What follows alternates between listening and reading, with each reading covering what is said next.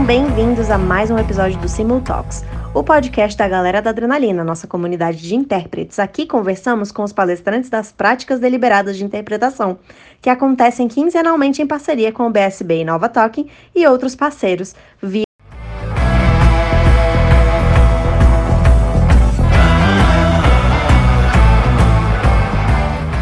obrigada. Olha só, bem-vindo, Alessandro. Gente, que legal. Olha, eu adoro chamar pessoas do Toastmasters porque elas já são boas oradoras. Então a gente nem tem que ficar aqui puxando muito o assunto, né? A gente já pode entrar direto nas perguntas. Então, Alessandro, você que foi presidente do Brasil Toastmasters, como que você conheceu o Toastmasters? Boa tarde, Raquel. Oi, Raquel, boa tarde. Um prazer estar com vocês aqui no podcast. Obrigado pelo convite, satisfação poder compartilhar um pouco de como foi e como está sendo essa jornada junto ao Brasília Toastmasters. Eu conheci a Toastmasters International através de um vídeo do YouTube de um empresário americano chamado Dan Pena.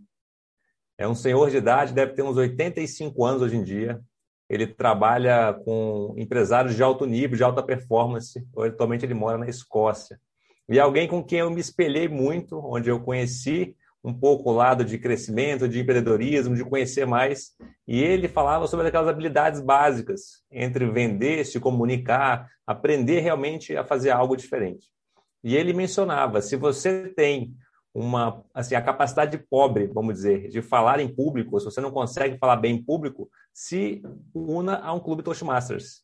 Naquela época eu não conseguia entender direito o que ele estava falando, porque a palavra em si não existe no dicionário, é, uma, é a, a expressão é o nome da Associação de Oratória e Liderança. Então, eu fui para o Google e encontrei um clube aqui em Brasília, naquela época, em 2019, era fevereiro de 2019, e eu encontrei o Brasília Toastmasters. Era o único clube da capital, e eu fiquei muito interessado, mandei uma mensagem pelo WhatsApp.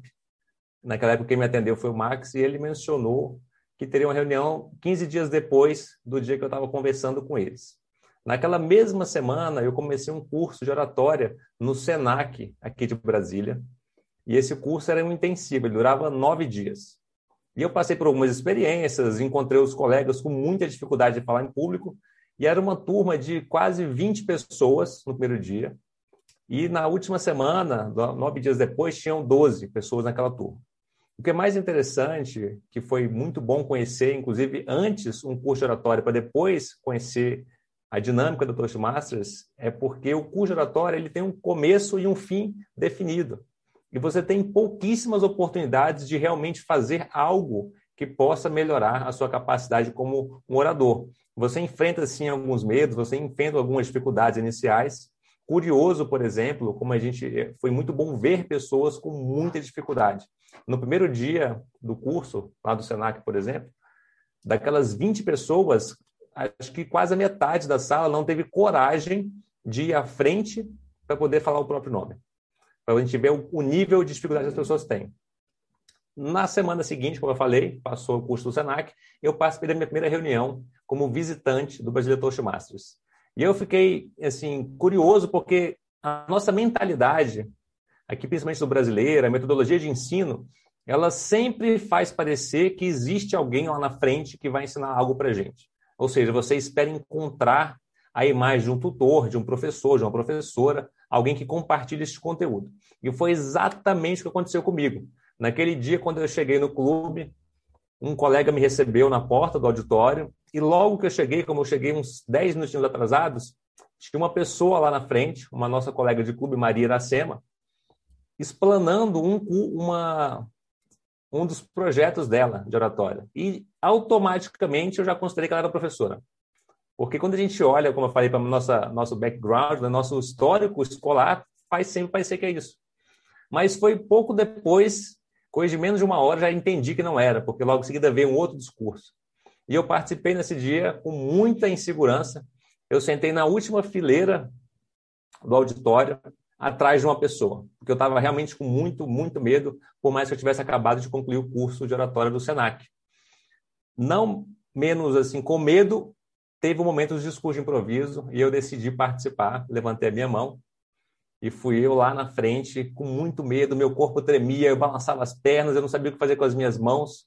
E aí aquelas 15, 20 pessoas sentadas naquele auditório enorme e fizeram uma pergunta para mim, visitante entrando num clube pela primeira vez. Olha a delicadeza da pessoa. O que que eu faria se o meu filho fosse espancado na escola? Pode acreditar nisso, Raquel? Olha a pergunta. Não acredito, não.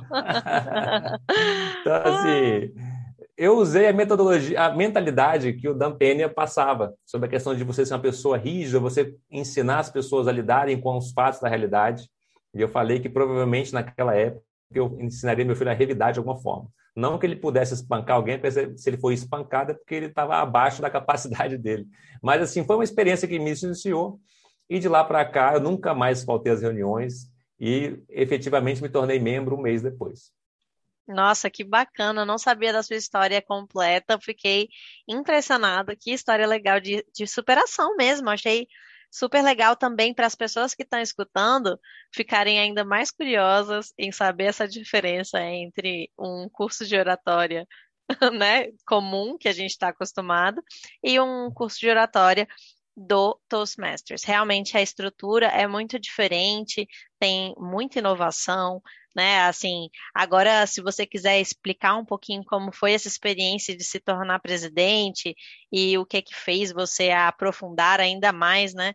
Essa curiosidade de saber qual que era a, trilha a chegar até esse topo, o que que você queria com isso, né? Para a gente poder progredir aqui. Excelente. Então, como acontece? Eu me tornei associado no, oficialmente dia 1 de maio de 2019 e de cara eu me envolvi muito com o projeto. Eu sou uma pessoa extremamente curiosa, assim como no meu trabalho atual como fotógrafo, eu sempre fui atrás de aprender as coisas. Então eu ia para a internet, ia lendo blogs e sites e vendo pessoas falando.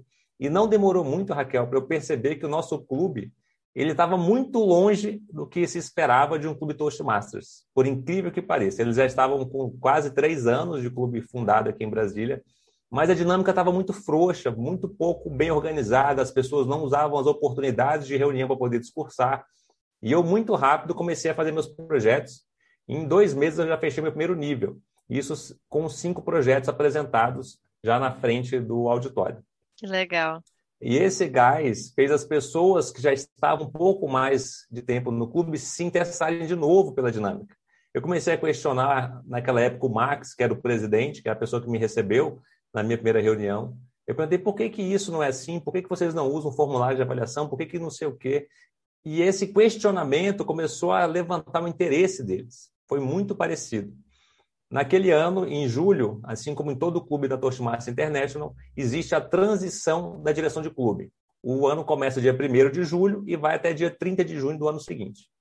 Eu, até então, era somente um associado do clube. Eles montaram um novo quadro de diretores como eu falei, o clube não demonstrava ser um clube, porque simplesmente apareceram pessoas como novos diretores. Se teve eleição, se alguém apontou o dedo, tirou no papelzinho, eu não sei. E com certeza nenhum membro daquela época sabe sobre isso. Essas pessoas assumiram os novos quadros diretores, e quando foi em agosto, um dos colegas nossos de clube precisou mudar de cidade e foi morar em Recife. E eu acabei sendo convidado para assumir a cadeira de vice-presidente de educação, que é um dos cargos mais desafiadores da direção de um clube Toastmasters, é o quadro que mais exige de um associado, porque você lida com todo o programa de mentoria, você é o responsável direto por, pela evolução educacional de todos os associados, você tem que procurar entender e compreender todo o programa educacional do Toastmasters por conta própria. Você tem que ir atrás, se interessar e aprender. Dessa Legal. forma, eu fui escolhido, sabe como, Raquel? Como eu te falei. O clube, o clube não parecia um clube Toastmasters. E o que, que eu fazia? A reunião acabava e eu ficava na sala, escutando o pessoal conversar e participando, curioso, como eu te falei. Um dia eu estava sentado na cadeira e tinha ao meu lado dois amigos, que atualmente seria, que era o presidente do clube eleito, que era o Jenison, e o Luiz Eduardo, que era o vice-presidente da associação. E eles dois debatendo, porque o colega ia mudar para Recife, e eles estavam sem o vice-presidente de educação. Eles olharam para mim pô, vamos colocar o Alessandro, ele está tão empolgado. E dessa forma eu me tornei o vice-presidente de educação. Mas foi a melhor escolha, porque eles não sabiam o quanto que eu gostaria de participar da Toastmasters e eu não sabia o quanto que eu poderia aprender. Isso com quatro meses de associação. Passei a estudar muito, passei a cobrar qualidade no clube, cobrar os projetos educacionais, cobrar os formulários de avaliação. Criei vários materiais impressos em português, porque muitas dessas coisas impressas ainda estão em inglês. Passei a usar no clube. E naquela época o Toastmaster ainda era um mundinho. Para mim era praticamente Brasília. Um ano se passou, 2020, e o meu amigo Jameson levou o nosso clube a se tornar o número um do Brasil. O primeiro clube em nível de qualidade, de retenção e crescimento de associados e entrega do programa educacional. E nessa levada toda, eu, como VPE, me tornei extremamente conhecido em todo o Brasil. Fui reconhecido como o embaixador, membro embaixador dos valores Toastmasters, um ano depois que me associei. Eu fui convidado a ser o host da Convenção Nacional do Toastmasters Brasil pela presidente nacional do Toastmasters. Convidado também para recepcionar e fazer o evento de boas-vindas do Hall da Fama do Toastmasters Brasil, que foi um evento que reconhece todos os clubes e todos os associados. Participei também como Toastmaster do dia, a pessoa que entrevistou o CEO da Toastmaster International aqui no Brasil. Então, assim, um ano depois, todo mundo me conhecia. E eu estava apaixonado pelo Toastmasters. Então, decidir ser presidente era o próximo passo natural, porque geralmente o VPE ele é alçado a esse cargo de liderança porque ele já está a par de todo o programa educacional, ele já trabalhou muito com liderança e ele naturalmente se candidata a essa função. E não tinha ninguém para concorrer no candidato de presidente e automaticamente eu fui eleito. Muito legal. Nossa, Alessandro, eu tô assim chocada. Como assim eu estou falando com a pessoa que mais sabe do Toastmasters do Brasil e eu não sabia disso? é porque também, né, eu entrei recentemente e eu conhecia o pessoal do BSB Nova Talking, e depois que eu fui me associar às reuniões do Brasília Toastmasters, mas eu estou muito feliz de ter chamado você para vir aqui entrevistar com a gente, porque realmente é muito legal toda essa jornada e muito inspiradora novamente. Eu acho que mais uma coisa que também é interessante sobre isso tudo que você falou é que ninguém sabe aqui, né? Eu não sei se a gente chegou a mencionar, mas tudo que é feito ali no Toastmasters é voluntário, gente. Então, tá aí Exato. um super mérito do Alessandro, porque ele fez tudo isso aí sem remuneração. E quanto tempo que você gasta com todas essas atividades aí que você mencionou? Ou que Perfeito, você já gastou com isso, né? Sim. Uma excelente pergunta, Raquel, porque realmente vai muito de quanto que você quer ajudar, do quanto que você pode ajudar e saber balancear um pouco isso entre a sua vida profissional, que é onde você realmente tem a sua renda, a sua dedicação a um clube Toastmaster, onde você é voluntário 100% do tempo, familiar e a sua própria vida educacional no sentido de crescimento pessoal em outras áreas e educação física, coisas desse tipo. Eu me dediquei muito mais do que eu imaginava, porque geralmente eu sou assim em qualquer área da minha vida. Então eu entendi que era algo que eu gostava demais de fazer. Então eu passava às vezes uma semana, talvez para alguns pareça pouco, talvez para alguns pareça muito. Mas em dias de reuniões de clube, coloca pelo menos três horas do seu tempo para que você possa se antecipar, chegar na reunião antes, preparar aquela sala ou aquele ambiente acolher todos os visitantes, fazer a reunião acontecer, fechar o auditório, guardar todos os equipamentos, fazer o inventário de algo que você precise participar. Some esse tempo da sua reunião semanal, que são três horas, os tempos que você se prepara para poder discursar, por exemplo. Uma leitura bem feita de todo o projeto de um discurso da Toastmasters leva em torno de uma hora para que você realmente leia, assista os vídeos e entenda um pouco sobre aquele projeto específico. Só que cada projeto ele te convida a algo a mais, para que você realmente entre naquele conteúdo específico. Por exemplo, linguagem corporal. Você vai ter vídeos, links, coisas que você pode aprofundar. Então, talvez você vai passar ali três, quatro, cinco horas preparando um projeto. Depois você vai passar, e aí depende muito de cada pessoa, por sermos voluntários, cada um decide como quer fazer. Eu, no começo, principalmente, onde eu tinha muita dificuldade de construir conteúdo, eu sentava, às vezes, duas, três horas só para preparar um discurso. Eu redigia tudo que eu queria falar porque eu não tinha uma dinâmica própria de estudo. Eu, eu, eu saí da faculdade muitos anos atrás já, então estava completamente fora do ambiente educacional. Então, na minha cabeça, eu pensava, eu preciso escrever tudo que eu quero falar. Eu usei um dos escopos que tinha no projeto do Pathways, que é o programa educacional da Toastmasters, e ia colocando introdução, transição da introdução, início do conteúdo, transição para o meio do assunto, transição para o fechamento, fechamento. E eu começava a gravar aquilo na frente do espelho. Eu gravava muitas vezes eu me filmando, muitas vezes eu gravava só o áudio e eu ficava escutando tudo o que eu falava. Com isso eu começava a perceber as palavras de preenchimento, eu percebia que eu começava a perder um monte de conteúdo e na minha cabeça ainda se acostumando com a oratória, eu achava que eu estava deixando para trás conteúdo e não entendia que, na verdade, a melhor entrega, a mais natural, é a que eu estou fazendo com você agora. Eu não tenho um script. Simplesmente você sente o que você vai falar. Tudo que ficar de fora do que eu quero falar, ninguém sabe. E tudo que eu colocar a mais também ninguém está sabendo. Você tem que ter essa confiança. Então, a entrega nesse sentido, para projetos de reunião, eu colocava pelo menos 5, 6 horas por semana. E enquanto líder de clube, a gente fazia uma reunião semanal em torno de uma hora e meia, duas horas, dependendo dos objetivos da direção de clube. E o tempo que você gasta ali buscando pessoas para montar uma agenda de reunião, que não é um trabalho fácil, e por isso que o VPE, principalmente, realmente se dedica muito para isso.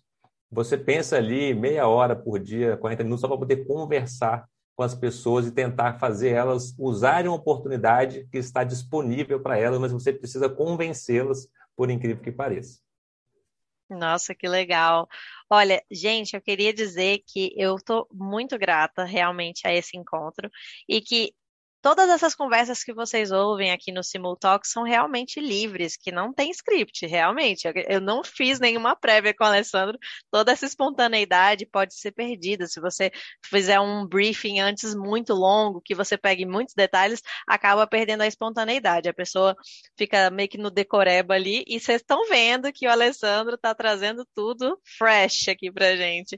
E eu acho muito curioso, eu não sei se eu já mencionei na. Não, acho que não na conversa que eu tive com o Kelvin, mas o Toastmasters, ele, o nome Toast é brinde. E brinde de casamento nos Estados Unidos é algo que é muito importante para eles. É como se fosse. De, assim, até acontece aqui nos casamentos no Brasil, mas lá nos Estados Unidos é realmente assim algo tradicional. Sempre tem uma pessoa que levanta Exato. e vai, faz aquele discurso. Então, basicamente, Toastmasters é aquele mestre do brinde de casamento. Exato, e eu acho isso exatamente. incrível, eu adoro esse nome. É, e olha, tem tanto material para ser traduzido, não vai faltar oportunidade aqui para a galera da Adrenalina traduzir e ajudar, né? Como... então, isso é muito legal. E é, agora vamos falar. também, viu, Raquel? Inclusive, Exato. Você falou sobre os tradutores da Adrenalina, toda a tradução de conteúdo educacional do programa educacional são centenas e centenas de páginas, são 64 projetos cada um com dezenas de folhas, todos traduções por pessoas voluntárias. Inclusive, ah. eu conheci um ah. dos tradutores, que é um português, e uma brasileira lá de São Paulo, se não me engano, do Rio, que foram um dos responsáveis por traduzirem todo o PEFOIS, que é o programa educacional atual do Toastmasters.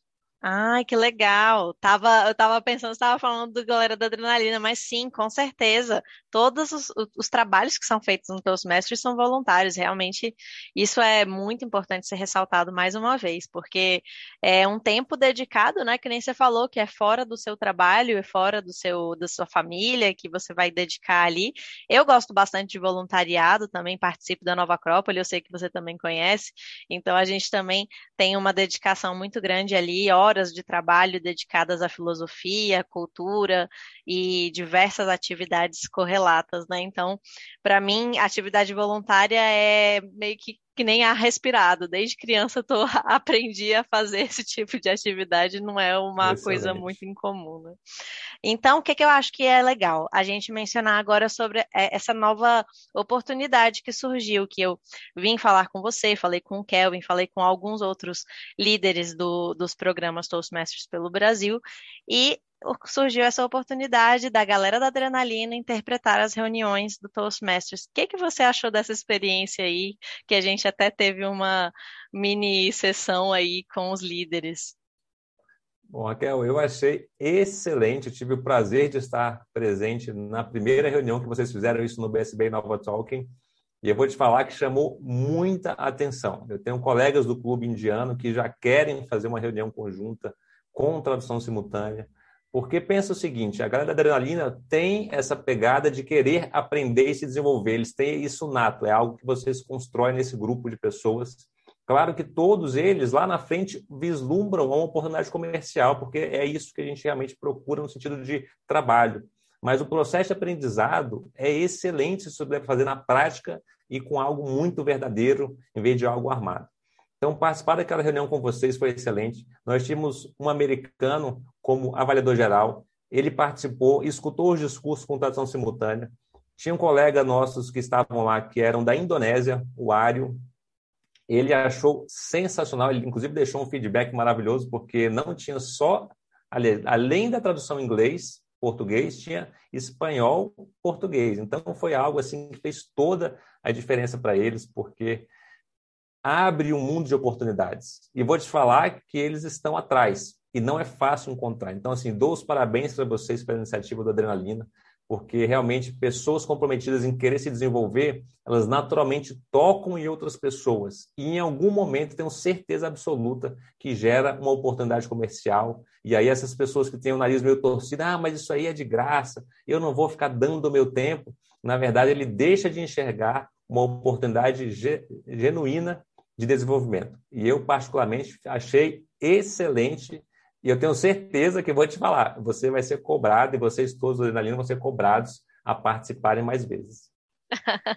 Ai, que maravilha! Fico muito feliz porque realmente a galera tá super empolgada, mais do que eles já são, naturalmente, porque eles também ficaram muito felizes com o andamento da reunião, né? Eles, muitos deles nunca tinham participado de uma reunião de Toastmasters antes, e foram lá para interpretar pela primeira vez os discursos que foram feitos lá. E, e eu falei para eles: olha, se vocês quiserem só interpretar os discursos, podem ficar à vontade, mas se vocês quiserem também interpretar as introduções dos, das palestras, das, dos discursos e as dinâmicas, vocês também fiquem à vontade, porque como eles ainda não tinham noção de como que funcionava, eu deixei eles mais livres. Mas eles ficaram do início ao ao fim, interpretando tudo, porque eles ficaram empolgadérrimos com toda a dinâmica, e eu fiquei muito feliz também com essa situação, porque eles já são intérpretes em formação, fazem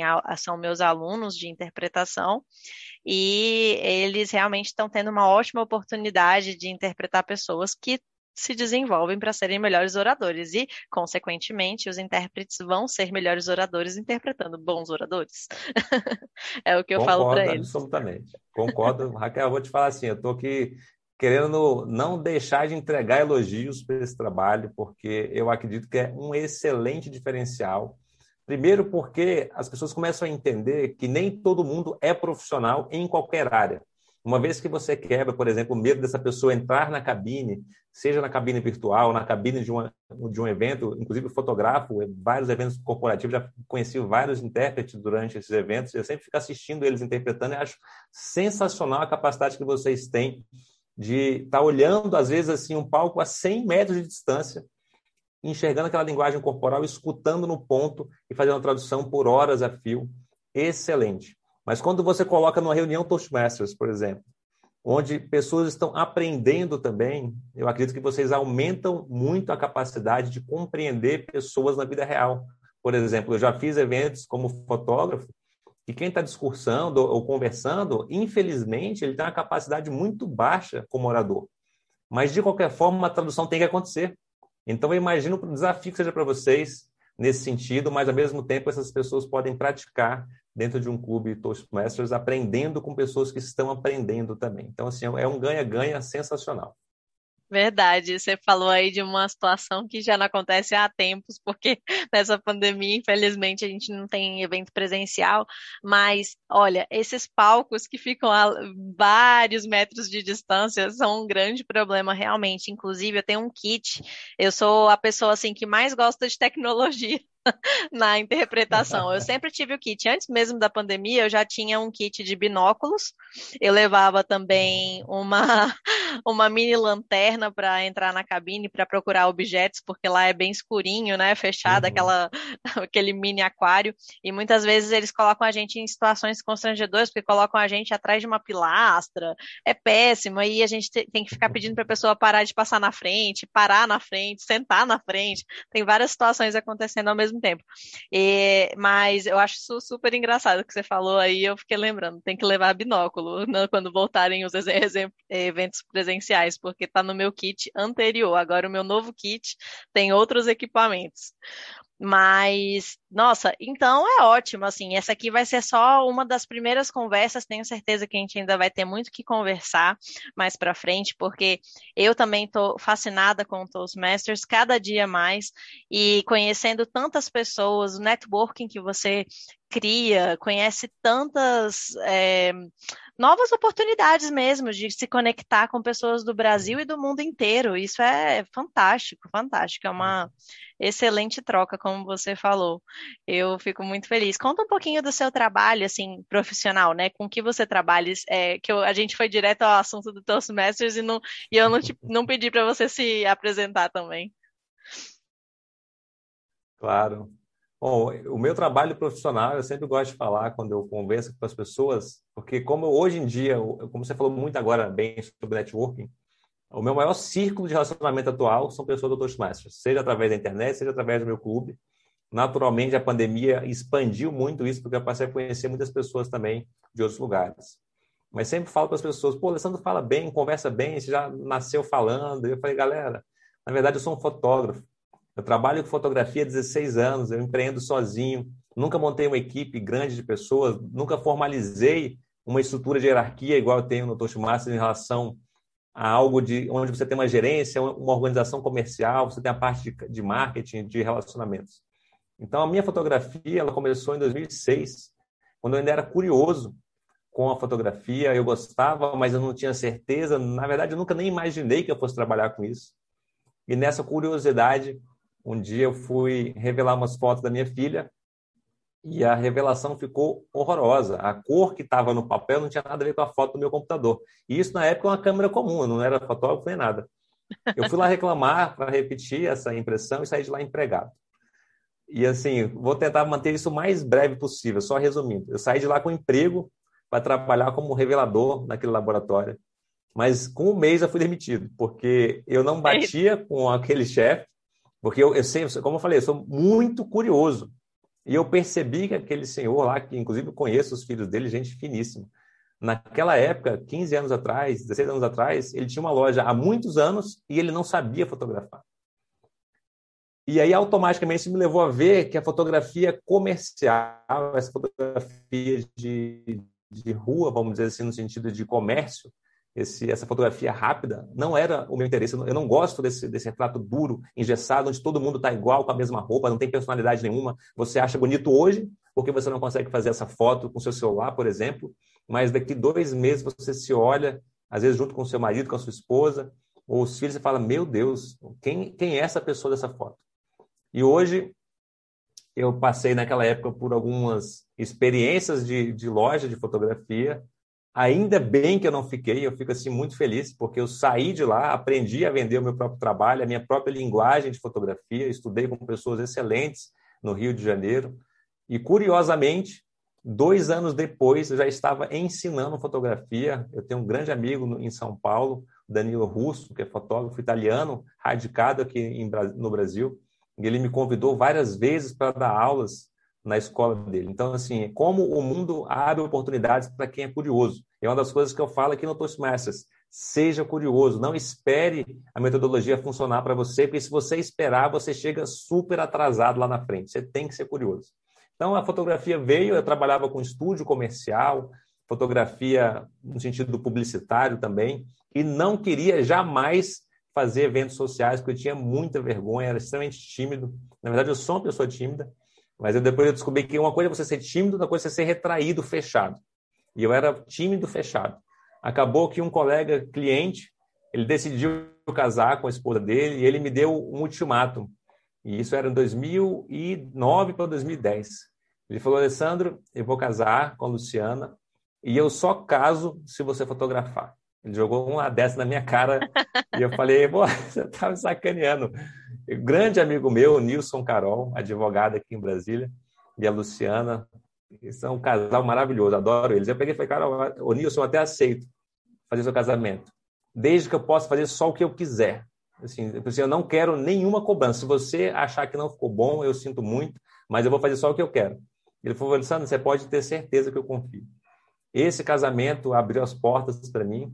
Alguns anos depois, eu fechei meu estúdio de fotografia, abri um escritório, passei a atender clientes de todas as regiões aqui do país, fiz trabalhos fora do Brasil, fui para a Europa, fui, estive em Roma fazendo um casamento, fotografei lua de mel na Grécia, já fui para o Nordeste fotografar casais.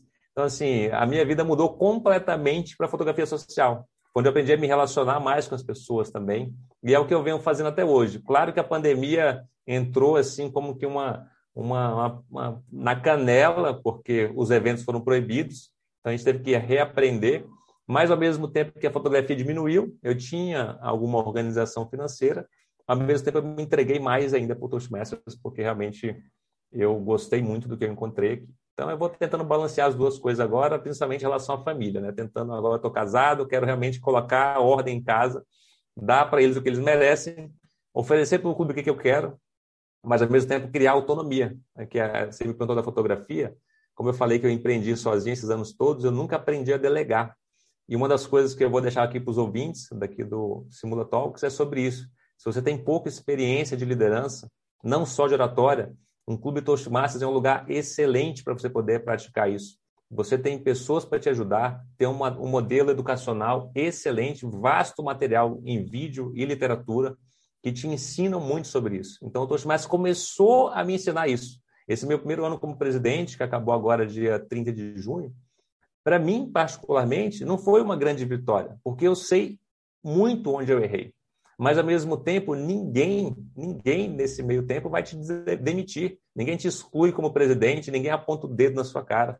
Eu encontrei, na verdade, diversos colegas que há meses atrás nunca tinham me visto e falaram, Alessandro, como que eu posso te ajudar? Então, eu vou te dizer o seguinte, Raquel, eu saí como presidente agora, mas você pode ter certeza que se pintar essa vaga de novo, muito em breve eu estou me candidatando e até desejo que até o BSB Nova Talking tenha eleições com pessoas que queiram participar. É muito mais, Raquel, é super além da oratória. É muito mais. É um lugar que você faz grandes amigos também. Que bacana. Nossa, muito, muito, muito, muito, muito bom. Eu estou muito feliz. E olha, você é um empreendedor nato, que nem você falou, você sempre foi curioso, e isso que faz você chegar onde você chega, porque é realmente muito importante que as pessoas entendam que ninguém nasce pronto, que todo mundo se faz, né? E aos poucos pode, pode, se você tiver aquilo em mente, você vai chegar lá. Quem acredita sempre alcança. Eu sempre gosto de usar aquela frase do Renato Russo, porque é verdade. Não tem essa de, ai, nossa, a pessoa nasceu especial, só ela que tem a habilidade e capacidade de fazer isso. Não tem nada a ver. Todo mundo pode chegar onde quer, na hora que quer, é só uma questão de foco. Foca lá na frente, coloca sua meta e vai galgando aos pouquinhos ali, pequenas metas, até chegar na metona. E é isso. Exato. Não pode esquecer que todo Exatamente. mundo pode. Eu agradeço demais, demais você ter vindo aqui falar comigo. Se você quiser falar mais alguma coisa para concluir, mandar um abraço aí para alguém, para a gente poder e finalizar por hoje, por hoje. E eu realmente fiquei muito feliz com esse encontro. Excelente, Raquel. Quero de novo agradecer pela oportunidade, pelo convite. Coisas que só o Toastmasters ofereceu, que traz essas oportunidades de conhecer pessoas que estão em nichos que a gente não está acostumado a visitar. Eu, por exemplo, já pensei em fazer podcast, igual acho que a maioria das pessoas já pensou em gravar um vídeo para o YouTube. Quem disse que saiu do papel? Então, essa primeira participação como visitante, para mim, já é uma honra extraordinária. Eu espero que essa conversa sirva de apoio para alguém, sirva de incentivo para alguém, porque alguém que entrou um dia na reunião Toastmasters e perguntaram para aquele visitante o que, que você faria se espancasse seu filho na escola, se tornou uma das pessoas mais curiosas daquele clube. Ajudei grandes amigos a se desenvolverem, me ajudei meu amigo presidente, me tornei presidente, fiz grandes amigos e amigas aqui no clube e tenho aprendido muito. Eu vou te falar, Raquel, uma coisa especificamente do Toastmasters. Estamos aqui no Brasil há quase 12 anos. Temos ainda menos de 40 clubes. E quando eu olho para fora, por exemplo, acessando outros clubes, outros clubes onde a gente começa a participar também, você conhece pessoas que têm 18 anos de experiência. E você percebe, como eu falei, é muito, muito além da oratória.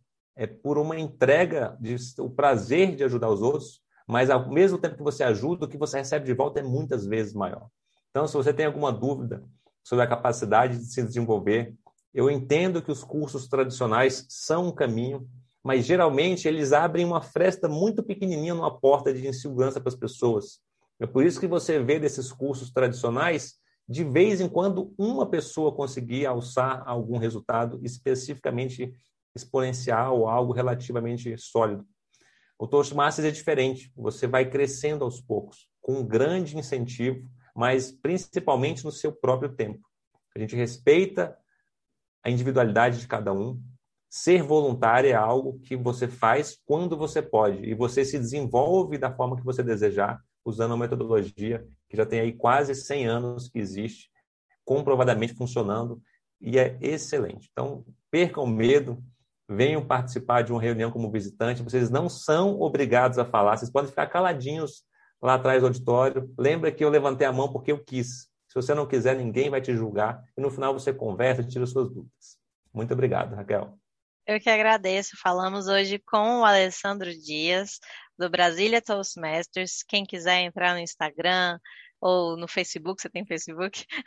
Sim, Pode entrar em contato não, com tem. ele. então, ótimo. Muito obrigada e até a próxima.